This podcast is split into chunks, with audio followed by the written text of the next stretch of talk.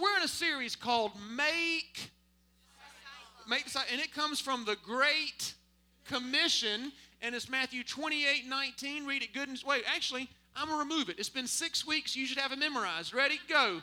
Therefore, go and make disciples of all people, baptizing them in the name of the, the Holy Spirit, teaching them to obey what.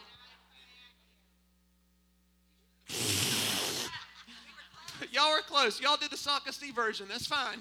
I can take the Sakasti version. Y'all are okay in that. Okay, um, we're going through step by step on how to make disciples or step by step on how to become a disciple of Christ, okay? Um, the closer we get to being a disciple of Christ, the more it is going to pain our flesh. Here's what I mean by that.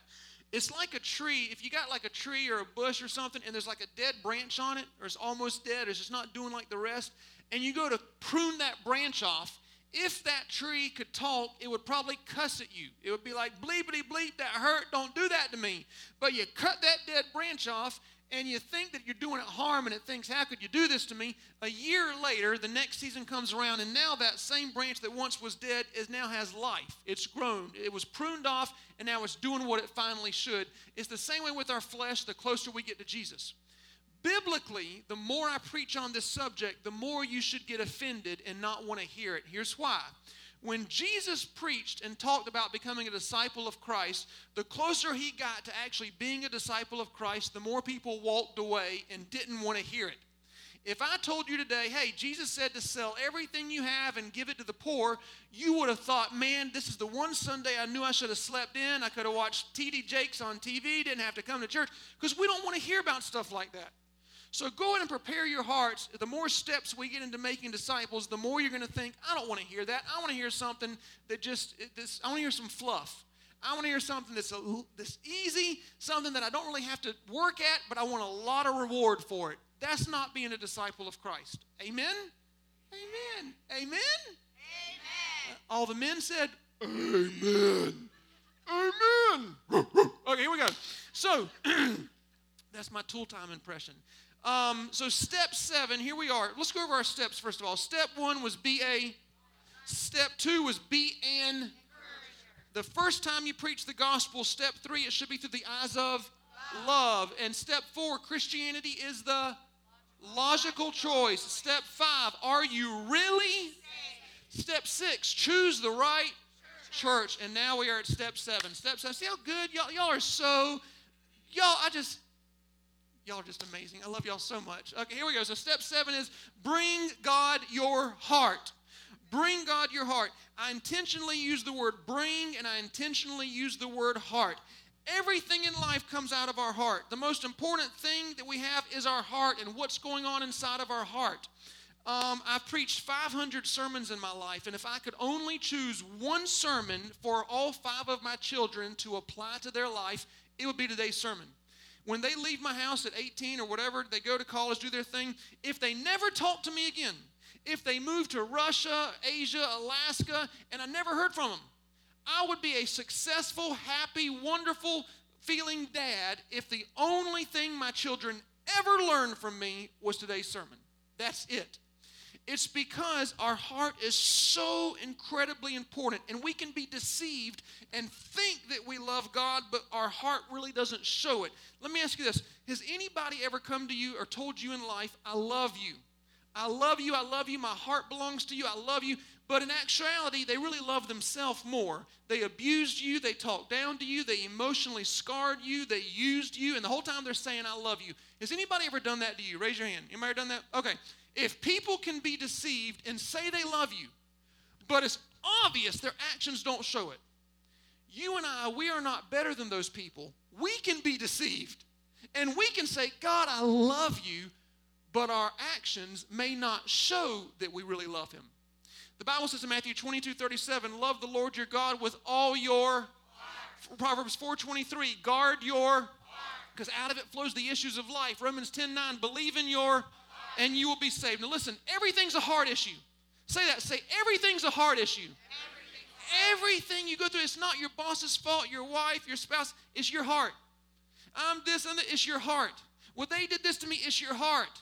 Everything in life is a heart issue. So, when we say, Jesus, I love you and my heart belongs to you and there's a throne in my heart and I want you to sit on this throne and you're the Lord of my life. If you say and you think you're a disciple of Jesus Christ and you really love him, there are two ways in the Bible that we can see if we are being deceived or if our heart really belongs to God. Because we can say, I love you, but we can actually be proven biblically that your heart really doesn't belong to God. The two ways to test biblically if your heart really belongs to God, all through the Bible is two ways. Here we go your money and your mouth, your wallet and your worship, your tithe and your tongue. All through the Bible, the two ways that biblically show us if our heart really belongs to God is where we spend our money and what comes out of our mouth. So, point number one, two points for today. Point number one is this wallet tithe, money, Matthew 6 21, where your treasure or your riches or your wealth is, there your heart will be also. If you want to locate, let's say you put 50 pounds of weight on each one of these points 50 pounds of weight on money, 50 pounds of weight on your mouth. If you want to see where 50 pounds of your life, 50% of your heart is, if you want to see where your heart is, just look at your bank statement when it comes in at the end of the month.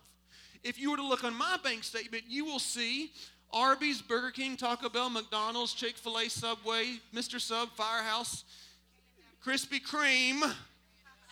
I use cash there. But anyway, you will see my bank account, K and W, K and W, K and W, K and W, K and W, McDonald's, K and W. You will see that on my bank account. However, the first 10% of my income, I get paid monthly, $400 a month goes right to the local church. Not because I'm holy, not because I'm a great pastor, but because I want to make sure that my heart always stays in the local church. There are so many people that claim they love God and they have complaints about the local church and now they offended me and I don't like organized religion and da da da. And it's because their finances were never there, therefore their heart was never there. And I don't care if any of you tithe or not. That's not what this is about. I'm not proving to you all the things in the Bible about tithing. If I was, I'd do a series on it. I'm just telling you about a disciple of Christ has their money in the kingdom of God. Now, here's the good news about this scripture. If your heart is not in the kingdom of God today, if your heart is in drugs, alcohol, pornography, some kind of addiction, and you want so bad to put your heart in the kingdom of God, here's what you do. Your first part of your income goes in the kingdom of God, and your heart will follow it. If you don't believe that your heart follows your money, just buy some stocks. And the first thing you do in the morning when you get up will not be open your Bible, you good little Christian. Your first thing you do will be to look at the stock market and see if your money's gone up or if it's gone down. What do you think about more, honestly? Be honest with me. Don't lie, be honest. What do you think about more, God or money? What do you think about more? Bills. I got to pay this. I want to afford this. If I could just have this, I got to the better. Or God, you're so good. I love you so much. Thank you so much for everything you've done for me. You're such a great God in my life. You're so powerful, awesome. Which one do you think about more? If there's a chance you think about money more, then there's also a chance that your heart really belongs somewhere where you don't want it to belong. Um, our heart always follows our finances. The reason I want my children to always be faithful tithers is because I know that the church of Jesus Christ is fallible. I know that we are filled with people that have different personalities and we can get offended and somebody can hurt us. And I want to make sure my children always have their heart in a local church. They may live on the other side of the world, but if I know that the first 10% of their income is in their local church, then I also know their heart will always stay there. No matter what the preacher preaches on, no matter how much someone offends them or doesn't offend them, their heart will always be where their treasure is. Malachi 3 6 says, Bring your full tithe, whole 10% of your income into the temple, that there may be food in my house. Test me, says God. I'll open up the windows of heaven. I'll pour out on you a blessing. I'll do all these great things, rebuke the devourer. On and on it goes.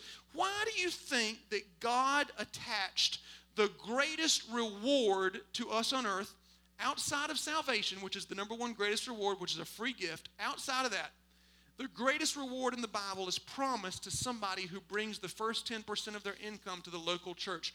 Why would God attach the greatest reward to a tither? Here's why because it's the greatest battle you will ever face on earth is to love God or love money. The greatest battle you will ever face on planet earth is the money battle, the money test. It's all through the Bible. Um, tithing was before the law, after the law. Jesus said to tithe in Matthew 23 23, I want to make sure my children and those closest to me, again, I don't care, all y'all, I don't care what you do with your money. I don't care. But if you're real close to me, I mean, real close to me, you better be a tither. The reason is, is because I know if you are a tither, your heart will always stay in the local church. And if not, here we'll get close, we'll become friends, we'll have intimate relationship, we'll be discipling each other, we'll love each other, and then somebody's going to do you wrong. And because your finances were never there, you're going to end up leaving and going somewhere else. If you don't believe money's a difficult test, look at this. Jesus preached about money more than he did any other subject. Now, I'm going to say something that I hope appalls you. I want this to disgust you, okay? I want to make sure you remember this statement and that you are so disgusted with it that you throw up and then swallow it back down in your mouth. Okay, here we go. If Jesus had a church here in Myrtle Beach, I would have more people at my church than he would have at his church. Do you know why?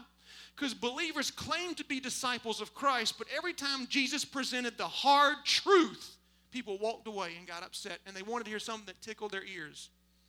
And it's sad. We all, oh, Jesus, oh, if Jesus had a church in Myrtle Beach, I'd be there. No, you wouldn't. After you kept hearing about money in hell and money in hell and money in hell, you'd say, I'm going to go to another church where they preach on everybody be happy. I mean, you need to find something that makes you excited about it. Jesus preached on money and hell more than anything else because he knew money was a difficult test and hell was where he didn't want anybody to go. The Bible has 400 verses on faith, 500 on prayer, and 2,000 on money. Out of the 2,000, 1,961 of them have to do what a battle money is for our heart, how money wants to take our heart away from God. The number one reason for strife in marriage, stress in most people, and war, all since humanity begun, is money. Jesus was betrayed. A disciple of Jesus Christ betrayed him for money. Now, I know that none of you disciples would ever put money before God, but it happened before and it can happen again. Most people think about money more than they think about God. Um, most of my life, since I was even a, maybe 18 years old, I've made about a thousand a week, $52,000 a year. I think I make less than that now, everything combined. But that's been about my average income for my life. So my children, um, because I was a, a music person before pastor and stuff, but my children have always known what it's like to always have a house, roof over their head. Uh, uh, we've always had a car to drive, never had to worry about you know food or anything like that. We never went on vacation. We actually one time somebody paid for our family to go to Disney World. And the whole time we're there, my kids are saying, please let's go back to the hotel and swim. They said the whole time.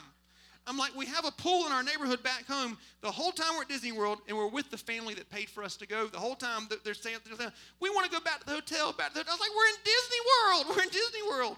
So anyway, that's been our life. But my kids know what it's like to kind of have availability. They know what it's like. If they want to go to college, we'll find a way. They know what it's like to work hard to save wisely, spend wisely, and to give generously. They know what that's like. So my children, all five of them, will be rich when they get older. They will make more money than their dad, most likely. Um, in America, if you make more than twelve thousand a year, you're considered rich. Under twelve thousand, you're considered poor. That's a thousand a month if you're poor. So my children have money. The reason that I'm telling you that is because in Mark 10 23, Jesus told his disciples it's harder for rich people to get into heaven than it is poor people. Here's why not because money's a bad thing. If money was bad, God would not have given Solomon millions and millions and millions of dollars. It's okay to have money, it's not okay for money to have you. And the more of something you have, and if it's the greatest battle we'll ever face, then the more it's going to be difficult for you to honor God financially. We all think this if I had more money, I'd give the church more money. That's not true. In fact, all through America, the whole nation, people that make the most money give the less uh, percentage toward the local church. Very interesting. Here's why it's a hard test, it's a battle for our heart. Money wants to be our God. If you don't think money wants to be your God, let's list some things that money says, but God only provides. Money says, I'll bring you peace. God says, peace comes from the Holy Spirit. Money says, I'll give you happiness. Bible says, the joy of the Lord is your strength. Money says, I'll give you influence. God says, promotion does not come from the north, south, east, and west, but it comes from God. Money says, I'll give you sleep at night. God says, rest in me. I'll give you a peace that passes all understanding. Money says, I'm your source. Seek after me. Think about me. Save me. Want me. God says, I'm your source. Think about me. Spend time with me. I want to be there for you. Isn't it interesting? Money, out of everything in the Bible that could be mentioned in Luke 16 12, Jesus said, You cannot serve God and money. That's the one thing he said. So, whether you tithe or not, I don't care, but I'm just telling you, I would be really, really scared to get to heaven and discovered my whole life on earth I said I loved Jesus, but in reality, I loved money more. Number one was money, wallet, tithe. Number two is this worship, words, your mouth. Matthew 12 34, your mouth speaks, showing what your heart is full of. It's the other 50 pounds of weight money and mouth. Um, I could easily take about, you know, three or four hours and read you every scripture in the Bible and praising and worshiping God. But instead, I'm going to spend the next 10 minutes and show you how much Satan wants to be worshiped and does not want you worshiping God. Let me show you that. I think that would have more influence in your life. So, Matthew 4 8, the devil took Jesus to the mountaintop. Everybody say the mountaintop. It's very important that you see Satan didn't take him to the bottom, Satan wanted to be on the top. And he said, If you will bow down and worship me, Satan didn't just say, Worship me. He said this I want you to express it. I want you to do it with your body. I want you to use your hands, your legs, your I want you to worship me, and I want to see you worship me. Isaiah 14 11, talking about Lucifer, said, You used to give honor with harps and viols. Everybody say stringed instruments. You're going to need to know that in about five minutes, so write it down. Stringed instruments. But now you are in hell because you said in your heart, here's the things he said, ready? I will ascend to the heavens. I will raise my throne above the stars. I will sit enthroned on the top of the mountain, the mount. I will ascend above the tops of the clouds. I will make myself like the Most High. I want to be God in my life. I want to be worshiped. I want the money. I want the praise. I want the glory. It's all about me, me, me, me, me. The most important person in your life before you got saved was you. In fact, it might be the most important person in your life now. Next time you look at a group picture and somebody says, What do you think? The only person you're looking at is you. You don't care what anybody else looks at. You're like, As long as I look good, we can post that picture. The most important person in our life before we got saved was us. Now, I want you to see something very interesting about the scripture. It says that he used to give honor with harps and viols, with stringed instruments. Um, that was Lucifer's job in heaven was to worship God and get all worship and praise going toward God. Okay? Let me show you another scripture. Ezekiel 28 13. Lucifer, every precious stone was your covering the ruby, topaz, beryl, diamond, onyx, jasper, turquoise, emerald, and gold. Why did God create a being to worship him and then adorn that being with every precious stone? It's because the job of the precious stone was to reflect all light from himself onto God. Every time someone worshiped, it was supposed to bounce off of him and go straight to God. Every one time someone said hallelujah, it was supposed to come off of him and unto God. He was the worship leader in heaven. And it says, the workmanship of thy tambourine and windpipes. Everybody say, uh, say percussion and wind. You're going to need to know that. You're going to need to know strings, percussion, and wind in about four minutes, okay? Was prepared in thee in thee. They didn't give him a tambourine, it was inside of his being the day you were created. You were the anointed cherub until sin was found in you by the abundance of your commerce or merchandising.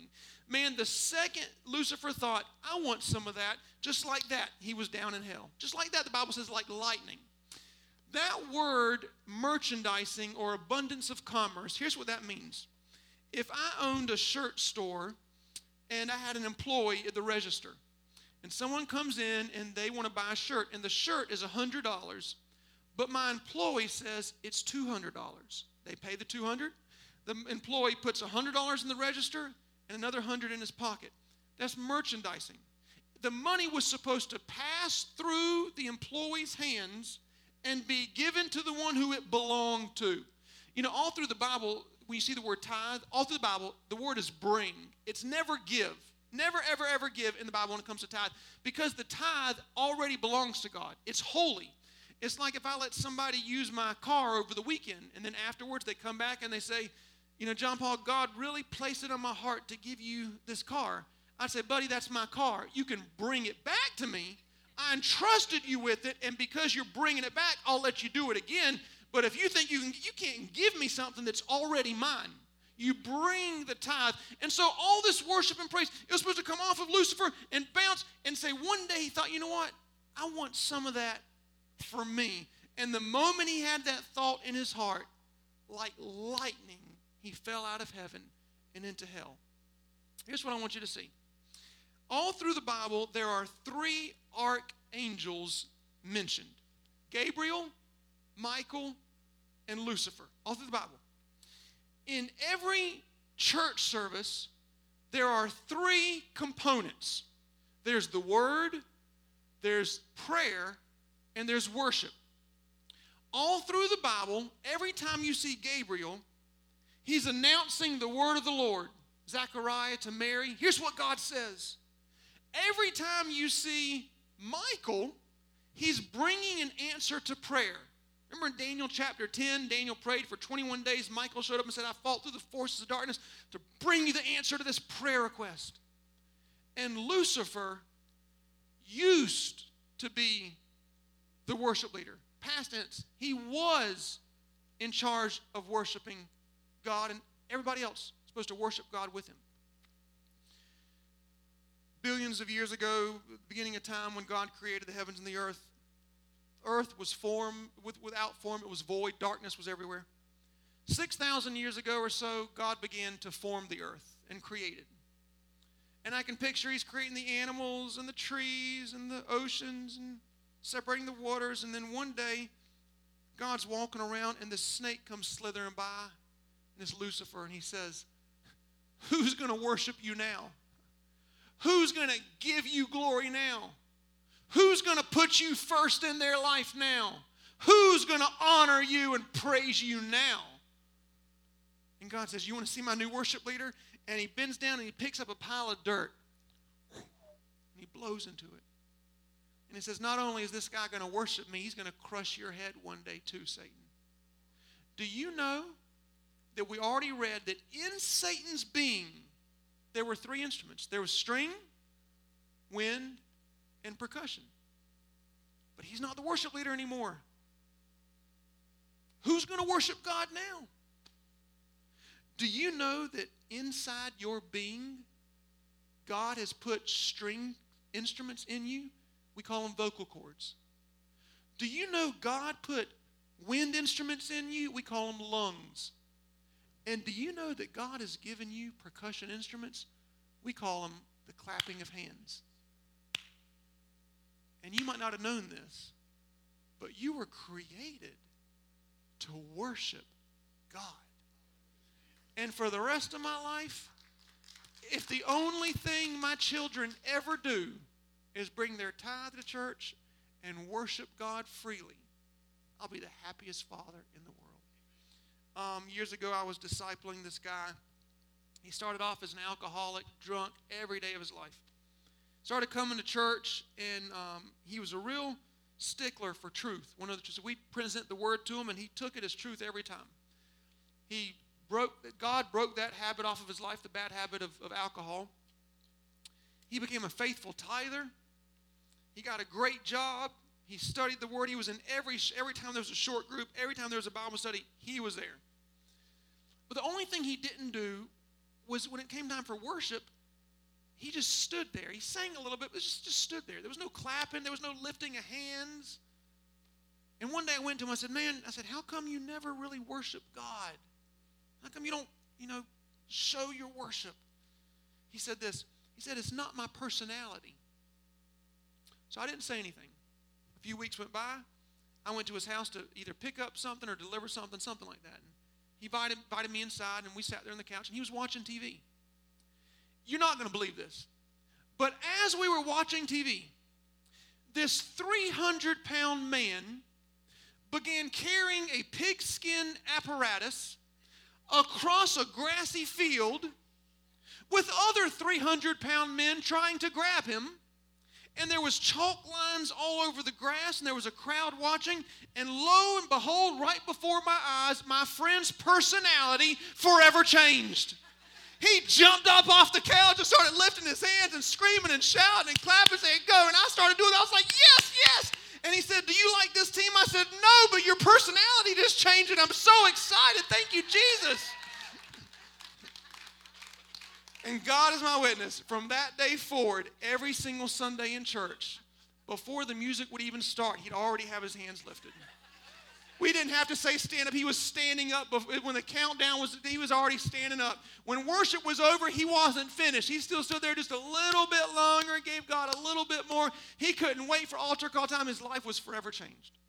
Now he's actually one of the pastors on staff at one of the largest churches in all of Myrtle Beach. But all this, I believe, happened when he got his heart in the kingdom of God. When you're in love, you will express it. Not just, I love you, you'll express it. I want to give you one more analogy before I let you go. I brought with me today a chicken wing.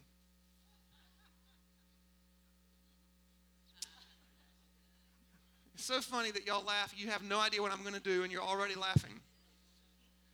This is how we treat God. We say, God, thank you for what you've done for me. Now, first, I got to pay my mortgage. Then I got to pay my car payment. I got to pay insurance. Got to spend time with my friends. Got to watch football on Sunday. Got to do some stuff with my kids. I got to get that life insurance policy renewed. I am going to go to the movies a few times. I got to watch TV tonight. God, I do love you. But after I make sure my dogs get groomed, then God, this is for you.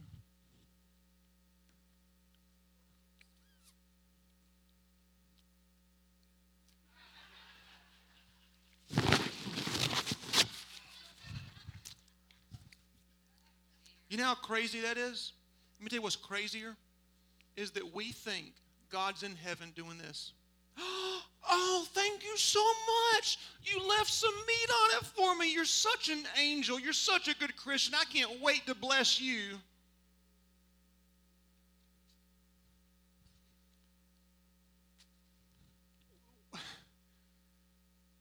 If you can't worship God for what He's done for you, at least worship Him for who He is.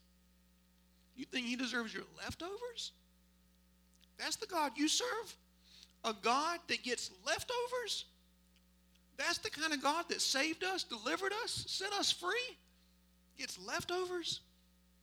Deuteronomy 8:12. When you've eaten and you're full, when you have built good houses to live in and your flocks multiply, more and more money come in. Your silver and gold and stocks and 401k have multiplied. Your possessions increase. Be sure not to forget the Lord who rescued your sorry sockisty butt, who led you out of bondage and fed you Chick fil A. Beware not to say in your heart, I'm rich. My power got me this strength and wealth. Remember, the Lord your God gives you the power to become rich and get wealth. And if you forget to worship the Lord, you, my friend, you will be destroyed. What is Satan doing right now? He's doing everything he can to stop you from worshiping God with your money and with your mouth. Amen.